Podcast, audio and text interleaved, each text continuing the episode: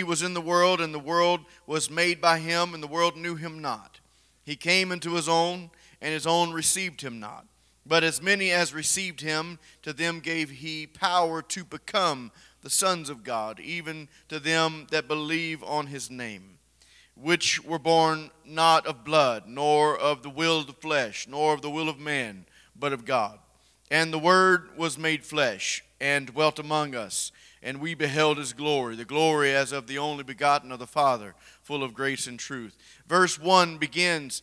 Uh, and it establishes that both the Word and God are the same. If you uh, says in the beginning was the Word, the Word was with God, the Word was God. So we can we can determine from that Scripture. And I know this is a, a one God believing church, and um, I, I, and I understand that, and we, we preach that and teach that, but we must really truly understand who He is uh, to really know Him, to understand how He speaks, to understand how He operates. We have to know Him. It's important that we know that He is one. It's important that we know who it is that we're serving, who it is that we are worshiping. Those things matter. He says, unless you know that that, that I am. You know, we, we know that He is the God, that He is the King of Kings, the Lord of Lords, the Alpha and the Omega.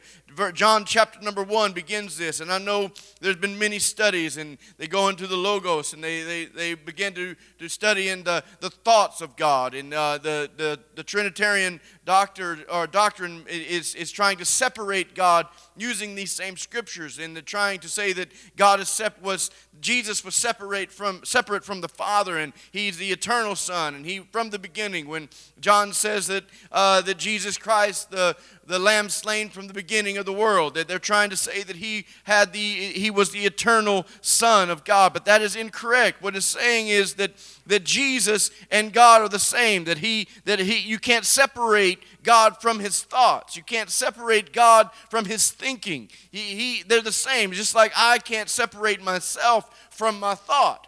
I can't separate myself from my own thinking. That that's just who I am. No, and even when you write it down and you put it in a, you put it on paper and you publish a paper, you are still connected and attached to that writing. That's who you are. And this, this is God written down on paper. This is the ways of God. This is the will of God. This is the mind of God. This is the actions of God's people, both, both good and bad. This is all of it right here. So if we want to know what the will of God for our life is, well, we pick it up and we begin to read it, reading it. We begin finding it. We begin seeking and searching Him out and determining His ways according to His Word. So we can't separate God from His Word. Uh, the, the verse number one here establishes, and actually, John, what he's doing, he's mimicking Genesis chapter 1. And he's going through Genesis chapter 1, and he says, In the beginning, you know, in the Genesis says, God created. But in the beginning was the Word, and the Word was with God. And so he's mimicking uh, the, the creation, and he's mimicking what uh, Moses wrote in Genesis here. And then in verse number, number two, the same was in the beginning with God, and all things were made by him. So we understand that, that, that God is the creator, and this is one establishing point that we must all agree on. If we're going to serve God, we have to agree on those things and we have to make a determination in us that God is the creator. It cannot be questioned to us. We can't have that inside of us that there's a question if God really did it or not because that's the that is the, the foundation of all faith. It's the foundation of belief. It's the foundation of belief in God is that we believe that God did it. We believe that in the beginning god created the heaven and the earth. We believe that. And that's the that's the firm foundation on which our whole entire faith is built upon. Those words the creation in the beginning when god began to do things. So anyway there's a bunch of rabbit trails here. I'm going to try not to go down any of them.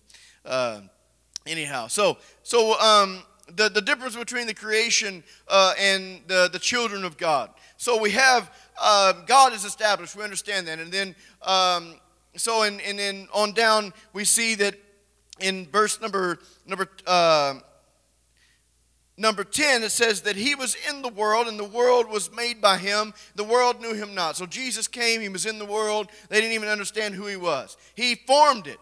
He formed the world with his own hands. He, he spoke things into existence. He did all these things. They didn't recognize who he was. He came into his own, his own received him not. He know, we know that he came to the, to the, the Jewish people, they, they didn't receive him. But as many as received him, to them gave he the power. He, he gave power to those that received him to become the sons of God. So we understand from that scripture that they had the ability they had the power. That word power there is, is dunamis. It's the same word that's in Acts chapter 1, verse 8. It's the same uh, meaning there the power, the ability, the, the, the, the might, what, whatever it takes to become. So in that scripture there, the gate, they had the power to become the sons of God, but yet the power to become does not make us that automatically.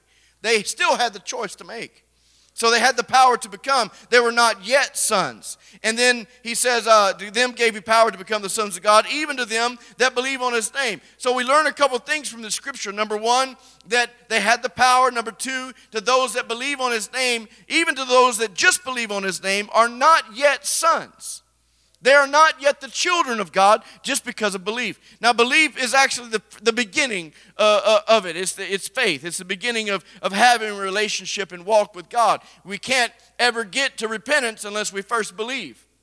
But belief alone does not make me a child of God. Belief just gives me the ability to become a child of God because that's the beginning point. That's, that's step number one. I must first believe.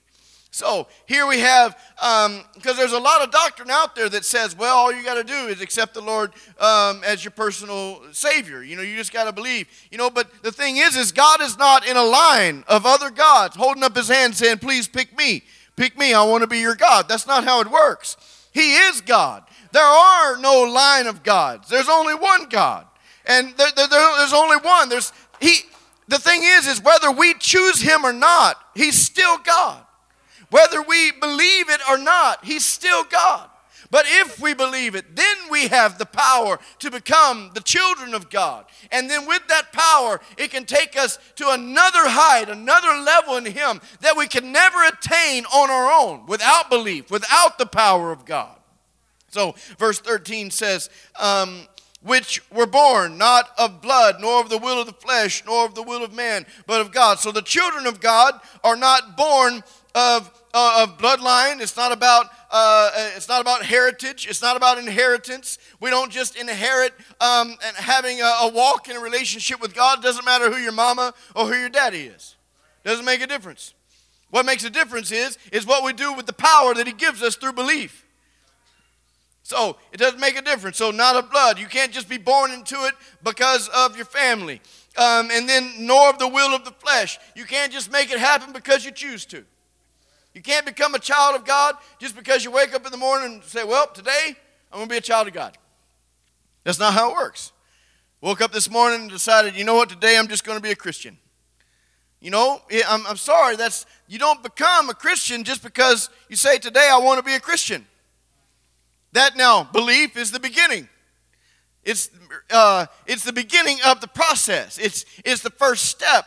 And, and so it's a necessary step, but it's not the entirety of the step. It's not the entirety of the, the whole process. It's the beginning stages. So we can't we don't become the child of God just by by choosing to do so, nor of the will of man, but of God. So I can't make you become a child of God. I wish I could. I wish I could make everybody become a child of God. Unfortunately, God did not give me that ability. And he didn't give anybody in this room that ability either. You know, I, I know that you know that. But we can't make other people become the will of uh, the, the children of God. We can't force them to choose God. We can't force them to live for God. So it has to be something that we decide to do, that we believe on, and then, but the, the power of it comes, of becoming a child of God, only can be through God Himself. So it's a supernatural experience that takes place. It's nothing of the natural ability of man can become can make us um, into uh, into to a child of God, but it takes a supernatural rebirth. It's the being born again of the water and the spirit. And then in verse 14, we see that uh, the Word was made flesh and dwelt among us, and we beheld His glory. All right, so and so we know who that is. I, I know I'm speaking speaking to the choir today, that everybody understands. That that's Jesus that Jesus became flesh, that, uh, that the, the, when the Word became flesh and dwelt among us, that that's Jesus. And verse number one says, In the beginning was the Word, the Word was with God, the Word was God, the same was in the beginning with God. Verse 14, and the Word became flesh and, and dwelt among us. We know that God became flesh and dwelt among us and he walked among us and they understood that this was not and so john when he's writing this and he's mimicking creation he's saying that it was the same. We understand Jesus as the flesh. We walked with him. We talked with him. We could feel him. We could see him. But it was the same spirit.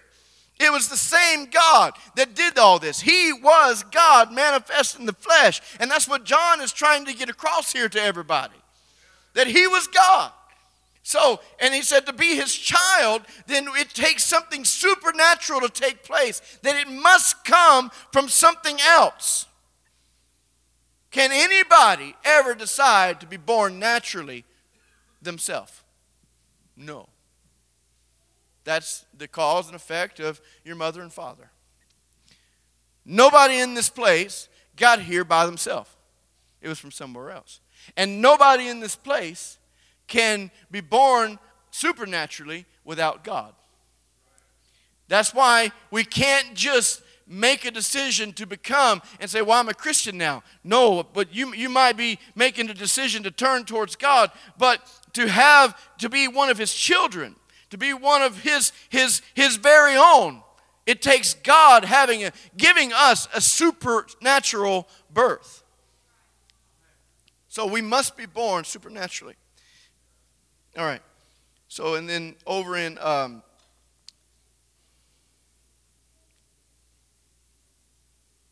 John chapter 3. Very familiar passage of Scripture. Jesus is, uh, Nicodemus comes to find Jesus. Uh, some of the, the most, one of the most popular scriptures in the world today is John 3:16 for God so loved the world. We, we all know that. You know, and we, we, a lot of the problem with that being the most popular scripture in the world is it negates the things prior to that what led to that statement even being made in the first place. And what it, what it is, what it's about is becoming his child. Nicodemus is there asking him, Hey, I know, I know you're a great teacher. I know you're a great rabbi. You know, and, and he recognized him and his authority of teaching and having knowledge. But then Jesus just kind of ignores everything that Nicodemus says and says, Verily, verily, I say unto, unto thee, except a man be born again, he cannot see the kingdom of God. And then, so he cannot, the word see there is talking about having an understanding. He can't have the understanding of God unless he is born again. And then, so this is completely baffling to Nicodemus. He doesn't understand what Jesus is talking about at all. And, well, well he, he says, like, well, what are you talking about? Can a, can a man, uh, after being old, eh, go back into the, his mother's womb and be born again? And Jesus like, no, that's not what I'm talking about. And he said, Jesus kind of uh, repeats it again Verily, verily, I say unto thee, except a man be born of water and of the Spirit, he cannot enter into the kingdom of God. So he's talking first about understanding, and then he's talking about being in or being a part of the kingdom of God. So unless we're filled, and then he goes on, he gives a little bit more clarification. He says, That which is born of the flesh is flesh, and that which is born of the Spirit is spirit. Marvel not that I said unto you, uh, You must be born again. He says, uh, That which is born of the flesh is flesh. So there are natural things in this life that happen, and it's according unto nature. So the, the, the, natural things happen because that's the way that the, the, the laws of nature that I put into place, they take place like that. And then there are spiritual things that can only be done spiritually that only be done supernaturally. And he said so to be to to be born again first to have understanding and to enter into the kingdom of god to understand god's ways and then to be a part of god's ways. Then we must be born again. We must be born new supernaturally. And it's not something that we can just do in and of ourselves. It takes god doing it in us. We we must understand that hey i need god I need God. I need God in my life. I need direction. I need His Word.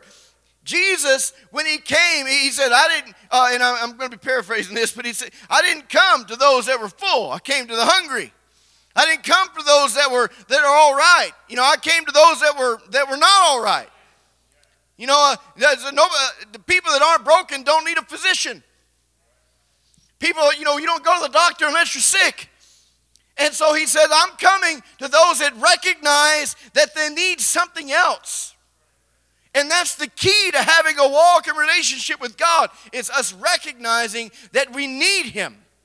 Us recognizing that we need His power, we need His authority, we need His love, we need His word, we need Him in our life. As long as we think, I got this, well, one thing you don't have, or I won't have, is God.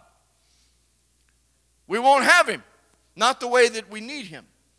Because he need, He's looking for the one that says, I don't have this. I don't know what to do.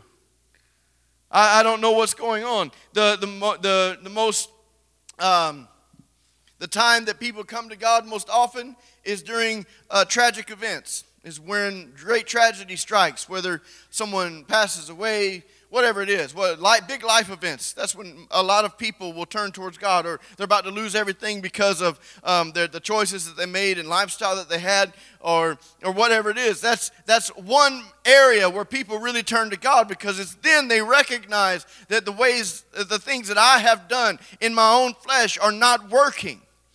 It's not giving me what I need. So they turn at that point towards God because they're able to recognize that they, they need something from somewhere else.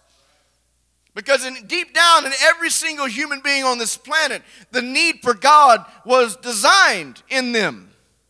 And we have filled that spot with so many other things, with all the noise of this world, that sometimes it's hard, it's hard to find that spot again. But anybody that's going to be his child must recognize that God is the only thing that can fill that spot. So we don't just we don't just um, we, we, we must be born supernaturally to become a child of God. Romans 8 and 9 says, But you uh, are not in the flesh, but in the spirit, if so be the spirit of God dwell in you. Now, if any man have not the spirit of Christ, he is none of his. So Paul pretty much lays it plain here, and he says, Look, if you don't have the Holy Ghost, if you don't have the Holy Ghost, you're not a child of God. You're, you're not a child of God if you don't have the Holy Ghost. So, being filled with the gift of the Holy Ghost is a necessity. It's not optional. It's not something, well, that only, only the real good ones get it. or only the real bad ones get it, however you want to look at it. Uh, it's not, it's not like that. But it's a necessity for every single person that is calling themselves a child of God. And so to be recognized as a child of God by Him we must have His Spirit. So, there are some non negotiables. Actually, there's a lot of non negotiables in the Word of God. That's one of them. Then, in, uh, anyway, I'm going to get ahead of myself, so I'm going to stick with this here. Um, so, then in verse number 10, now I'm sorry I didn't give you uh, this, this particular script, or these scriptures. I don't know if I gave you any, but, um, and I apologize if I didn't. Uh, and if Christ be in you, the body is dead because of sin but the spirit is life because of righteousness. So Paul then gives a little bit of clarification here. He says, if you got the Holy Ghost, then um, then your body, your desire, your old ways are dead. They, they're, they're dead because of sin. And then the life in you is because of the righteousness of God. It's because of the Holy Ghost that lives inside of us. It says, but if the Spirit of Him that raised up Jesus from the dead dwell in you. So if you got the Holy Ghost, then he that raised up Christ from the dead shall also quicken your mortal bodies by his Spirit that dwelleth in you. So he's going to give you power, he's going to make you alive, he's going to give you strength if you've got the Holy Ghost. Hallelujah. And you know, if we don't have the Holy Ghost, then we need the Holy Ghost. If you don't have the Holy Ghost, you need the Holy Ghost. Hallelujah. You need it every day. You need to get refilled with it. You need to go talk to Him again. God, Fill me up again. Hallelujah.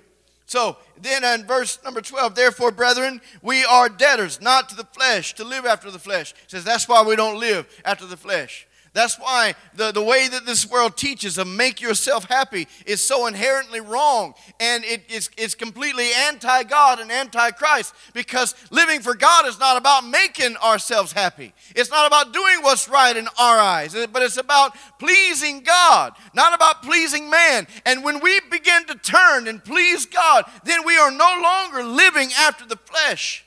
And fulfilling the desires and the needs of the flesh. But as long as we're still seeking after our own, we are not seeking after Him.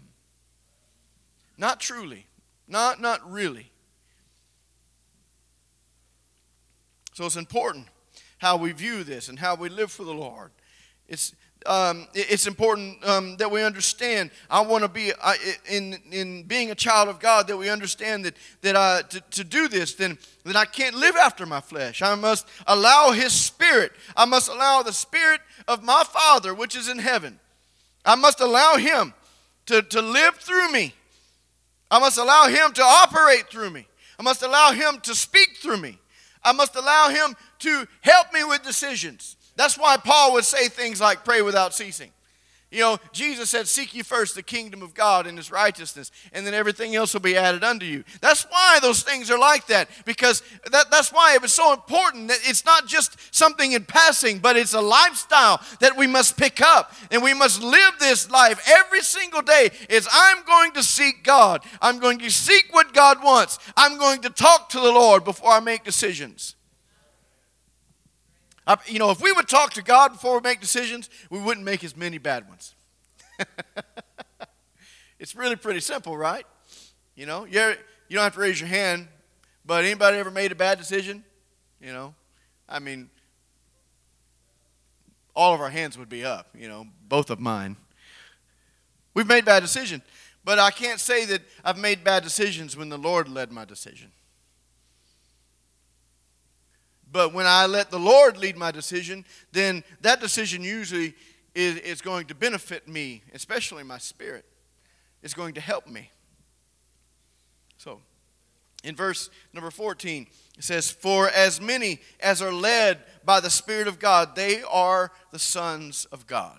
Now, that scripture on face value, if just taken out of context and read alone, is, well, as many as are led by the Spirit of God are the sons of God. So every, you know, I, I feel like I'm led of the Spirit of God, so I must be His child.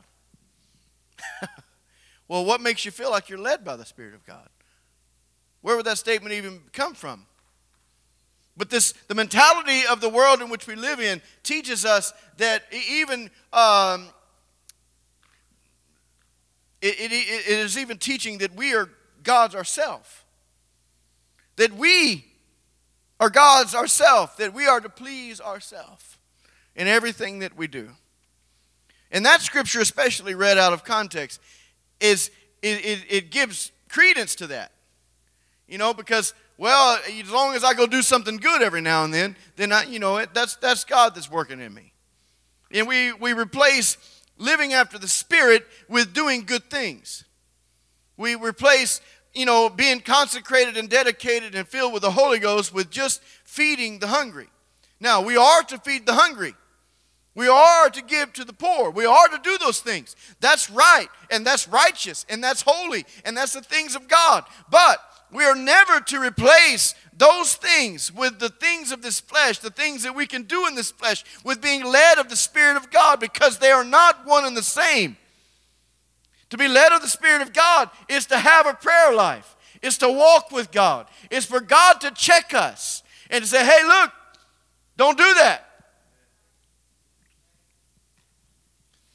You know, growing up, um, people were more apt to, you know, in vacation, say vacation, we're going to plan a vacation. People were more apt at that time to cancel the vacation just because the Lord told them to cancel it. Hey, don't go on that trip. And they would listen.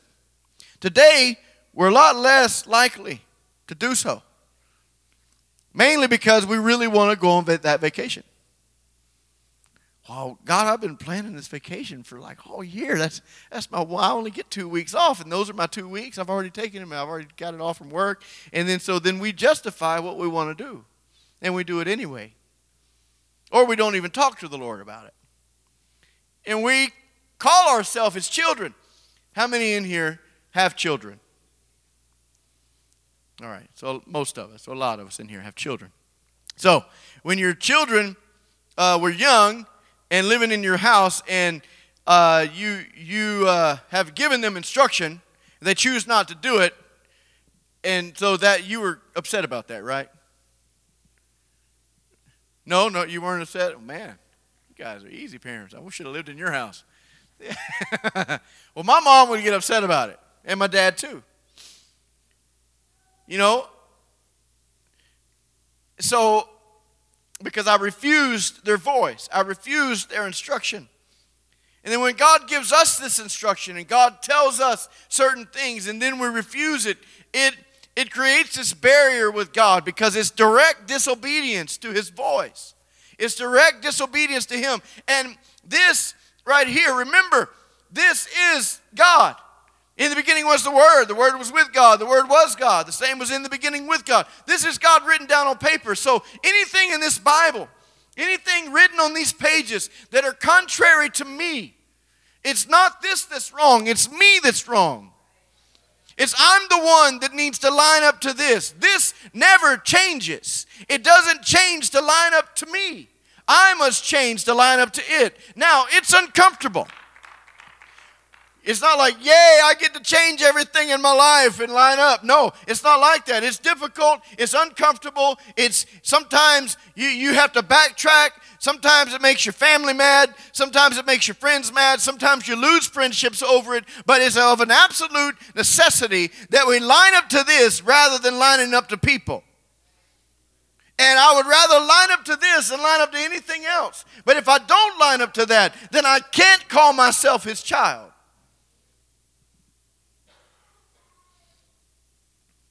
So, all right, so how do we become, you know, a child of God? So we see all this, all this evidence of, of if we do this or if we, if we aren't led by the Spirit of God, if we don't hear His voice, if we're not full of the Holy Ghost, we're not His child. So in Luke chapter 24, in, uh, beginning in verse number, um, well, we'll begin in verse 44, says, And he said unto them, this is Jesus speaking, there are, or these are the words which I spake unto you while I was yet with you that all things must be fulfilled, which were written in the law of Moses and in the prophets and in the Psalms concerning me. He's first of all opening their eyes. He's saying, Look, all that stuff was talking about me. Those were all prophecies. You see, up until this point, you, you know, um, this, is, this is right before Jesus ascends into heaven. And up until this point, um, they didn't still have the grasp altogether of who he was. They, when, when he died, they were despondent because they didn't know really who he was. Yeah, Peter had already said, Well, you're, you're the Son of God. You know, you, that's who you are. And then he said, Well, and, and thou art Simon. You know, and then, uh, you know, upon this rock I'm going to build my church and, and all this. Yeah, Simon had little bits and glimpses of revelation, but he still didn't really understand that this is God manifest in the flesh, that I'm speaking to the Creator. He didn't really get that yet. So here, Jesus is talking to the disciples and he says, Look, guys, everything back there, it was about me. So this is the big picture. He says, All of this was about me coming and about me redeeming man back to me. Paul writes about this later in Colossians. Read Colossians chapter 1. And he, goes on. He redeemed it all back to him. He created it for him because and for his own pleasure. And it was all about redeeming everything back to Him. So He's explaining this to them. He's explaining this to the disciples. And then their minds are really just blowing up. We have the advantage of reading what they have, uh, what was written about this later on. We have the hindsight version. You know, we get to see it and we're like, well, I can't believe they didn't understand that. I mean, I can't believe they didn't recognize Jesus as the Creator. I mean, He walked on water. They just, but it's still, their mind was being blown because they had heard, stories their whole life of, of prophets like Moses that parted the Red Sea and prophets like Elijah and Elisha that did great wonders on this earth. And then here they are walking with a man, and they and at certain times they're thinking, this is just like Elijah or Elisha or Moses. This is just a great man of God. And then Jesus starts saying, Hey, look, no, man, all that's about me. I'm the one that David prophesied about. I'm the one that Isaiah said was coming. I'm the one. And so he begins opening their eyes. And then uh, then opened he their understanding that they might understand the scriptures that's chapter or verse 45 so it gives us this he says they so they can understand it but before that their eyes were closed because in isaiah in isaiah i think it's um, uh, chapter 6, I believe, or, or chapter 9, I don't remember, but I can look it up later. But uh, uh, Isaiah's there, and it's chapter 6. Isaiah's there, and um, it's when he goes, he says in the uh, when King Uzziah, died, I was, I was in the, the temple and the train of the, the road the, of, of the Lord. I seen all these things, and you know, and um, and it was it was mighty, and it was great. And then God says, "Is there a man?" And, and nobody spoke, and He says, "Here am I." And then God touched me with a, a coal from the altar, and then all of these things begin to take place, and God's given him my understanding. And then and then He says to to shut their eyes, and uh, he basically he says to close off their understanding says, shut it all down so they don't understand anything. So at that point, from that moment forward, understanding had to be given. It wasn't, that's why revelation still today must be given. That's how come people can sit and hear truth over and over and over again. But it's not until they're hungry until revelation is given. And when revelation is given, they're like, whoa, Man, I didn't, wow. And it says it here, and it says it here, and it says it there, because it requires God to open up the eyes of the blind spiritually. And until that happens, and God doesn't do it to people that aren't really hungry. You ever you, you ever tried to give somebody Bible study, or, or they've and you're like, man, I'm, they're just not getting it. How can you not read that? We're reading the same thing, and you understand it, and you're like, this is the greatest thing ever. And they're looking at it like, yeah, I've heard that before. Because understanding hasn't been given from God. Just like with, with these disciples here, they didn't understand all that. Their eyes were still shut. And then God opens their eyes. He opens up their understanding. And so, and then um, he says, And I said unto them, Thus it is written, and thus it behooved Christ to suffer. So Jesus now, this is the same account that's in Matthew 28 19. The same account, okay? Same story here. And so he, he says, Thus it behooved Christ to suffer. He starts talking about himself in the third person. He says, and to rise from the dead the third day, and that repentance and remission of sins should be preached in his name. In whose name? In Jesus' name, in Christ's name. He was talking about himself. So, in, in his name, among all nations, beginning at Jerusalem, and you are witnesses of these things. And be, behold, I send the promise of my Father upon you, but tarry you in the city of Jerusalem until you be endued with power from on high. So, he says, you're, you, you're going to get this power. You're going to get it. You got to preach repentance and remission of sins in my name in Christ's name, in Jesus' name, because Christ was just the other name for the, uh, the, the, anointed one. You know, he's the anointed one. And so preach it in the anointed one's name, which is Jesus, because Jesus was the anointed one. Hallelujah. Man, I just get excited about this stuff. I don't know about y'all. I want to, like, jump over a wall and run through a troop, or jump over a troop and run through a wall. I don't know. One of them. Anyway, so he gets he gives this understanding, this revelation to them, and then they uh, after this they go uh, they go and they they tarry in Jerusalem in Acts chapter one, and um, they're waiting there. And then, you know, that's the same account also in Acts chapter 1. The same, all the same language here. Um, it's, it's that, that right before the ascension, Jesus is, is given this instruction. So it's accounted in Acts chapter 1, in Luke chapter 24, in Matthew chapter uh, 28, and in Mark 16. It's just all the same story, and it's, it's, from, it's from different vantage points. And so they're giving us this, this wholeness of it, and we, so that we can have understanding. And so in Acts chapter 1, eh, they, we, we understand that. They all go up there, they all are in the upper room, and um, and then it starts naming names. All the disciples were, were, were there. Uh, Mary, the mother of Jesus, we, we see uh, all of them there. They're, they're all up there, about 120 people in the upper room. Then, Acts chapter 2, we see that God um, pours His Spirit out for the very first time um, in, so that people can receive it in uh, evidence by speaking in other tongues in acts chapter 2 verses 1 through 4 and it says it said upon each of them they all spake in other tongues as the spirit gave them the utterance now so, this great phenomenon takes place on the day of Pentecost. It's 50 days after um, um, the, uh, after the crucifixion. It's 50 days after, after the Passover. It's 50 days after that. So the Pentecost, that's why it's called Pentecost. And, and, and so they're there, and, and it's a great feast. So a lot of people that were there at the crucifixion on, on Passover, they were there during that time, on, when, during, during all that was taking place. And now they're back in Jerusalem again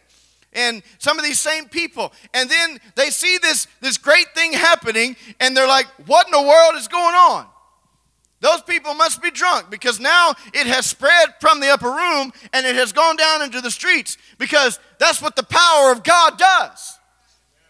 Hallelujah. The power of God spreads and it just it kind of comes out of you. It has to it has to go somewhere. You know jeremiah talked about it before he got the holy ghost because he never got it. He talked about it before it was poured out. He said it's like the word of god is like fire shut up in my bones. And that's how the holy ghost is. It's like this burning desire shut up inside of me that just has to come out. Hallelujah. And it has to come out. I, some people run some people dance some people cry, some people laugh, some people just overwhelmed with joy, and it's all happening at the exact same time. And it could be they could just be playing Amazing Grace. and everybody doing something different because it's just got to come out. It's just got to come out of me somehow, some way. And so this is what's happening. They had never experienced something like this. Do you remember the first time you experienced it? I do. I remember it. February 25th, 1996. God filled me with the Holy Ghost. I was fit to be tied. That means that, you know, I was excited. I was all over the place. Happy because it was just overwhelming joy. Because before that, I was bitter. I was angry. I didn't want to be there. Didn't want anything to do with church or God or anything. But then God filled me with His Spirit. I hugged everybody in that place, hugged every person in the church and I, I, ran, I shouted, I danced. You know, I, I walked out of there speaking in tongues. God had he completely changed my life. Completely changed me. That's what the Holy Ghost does. It completely changes us. So, well, it didn't completely change me. Well, come get another dose. Come on back to the altar. Come get filled up again. And if you've never got it, come get filled today. Don't walk out of this place because it's, it's not about you know, it's not about arguing over doctrine. It's not about arguing over, well, it's not for us today. It is for us today because I've got it. You know, and if you don't believe it, come down here and try it out for yourself. Come give it a shot. Come see. Say, God, if, you, if you're real, if this is really for us today, then okay, I want it. Just see.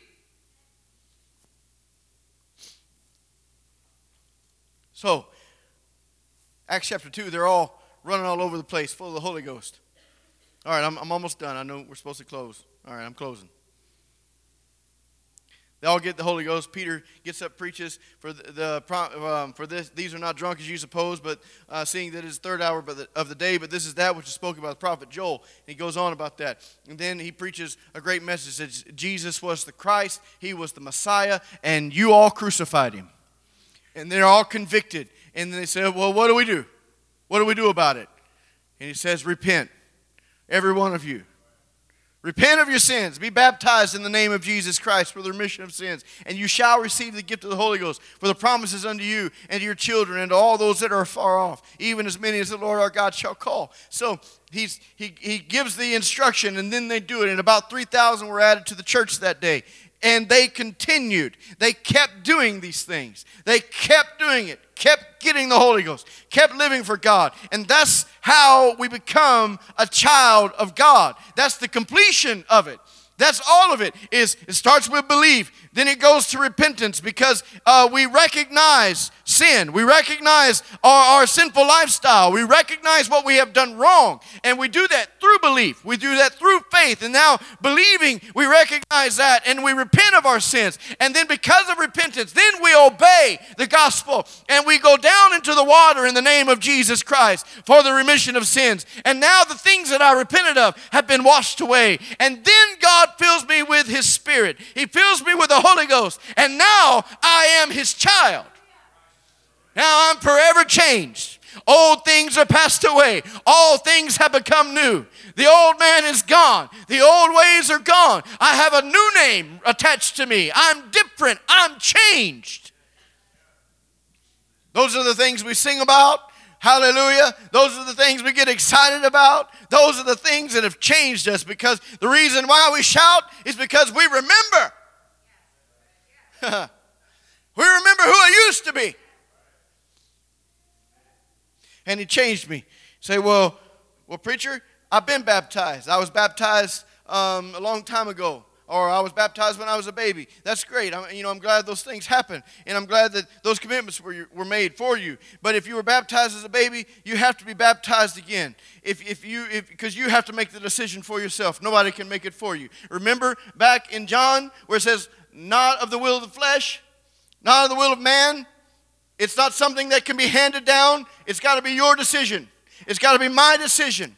So it doesn't matter what they did for you when we were a baby. We got to do it again. We got to do it because we choose Him. Well, living for God and being His child is about choosing Him as my Father, as my helper, as my provider, as my, my, my Savior, as everything that I need. So, being baptized as a baby, eh, that's, that's not according to the Word of God. So, we must do it as they did it. And then being, uh, being baptized any other way than the name of Jesus. Said, well, I was baptized, but I wasn't sure it's in the name of Jesus. You know, I think it was in the name of the Father and the Son and the Holy Ghost because that's what uh, Matthew chapter 28, verse 19 says. Yes, it does say that. It says, be baptized, go you therefore into all the world, uh, preaching and teaching and baptizing in the name of, of the Father and of the Son and of the Holy Ghost. And it, but it doesn't ever say the name. And we understand that. I know, but this is uh, the only way that anybody ever was baptized in the book of Acts or in the Bible, period, after the Gospels was in the name of Jesus. Because we even see evidence of this that, that people were rebaptized in, in Acts chapter 19. We see that they were rebaptized. They were first baptized unto repentance. And really, that's, that's what people have doing, are doing today. They're being baptized under repentance, under the titles, because there's really no commitment there. There's no commitment in the name of Jesus. You don't have the name of Jesus attached to us unless we are baptized into his name, because we are baptized into him. We are we we we put on him. We become like him. Hallelujah. We, we take on his, uh, his traits. We take on his spirit. We take on his attitude. Hallelujah. Amen. Glory to God. So, to be, the difference between the creation and the children is do we have His Spirit? Have we been baptized in His name? We've got to follow and obey the gospel of Jesus Christ. Amen. Why don't we all stand today? Why don't you lift up your hands? Father, I love you. I worship you. I thank you for your word this morning. Oh, God, help me to be obedient to your word. Help me, Father. Help me. I love you, Lord. I love you. I love you. I give you all glory. I give you all honor. Hallelujah. Hallelujah. In the name of Jesus. In the name of Jesus. Amen. Amen. Amen. We're dismissed until worship service.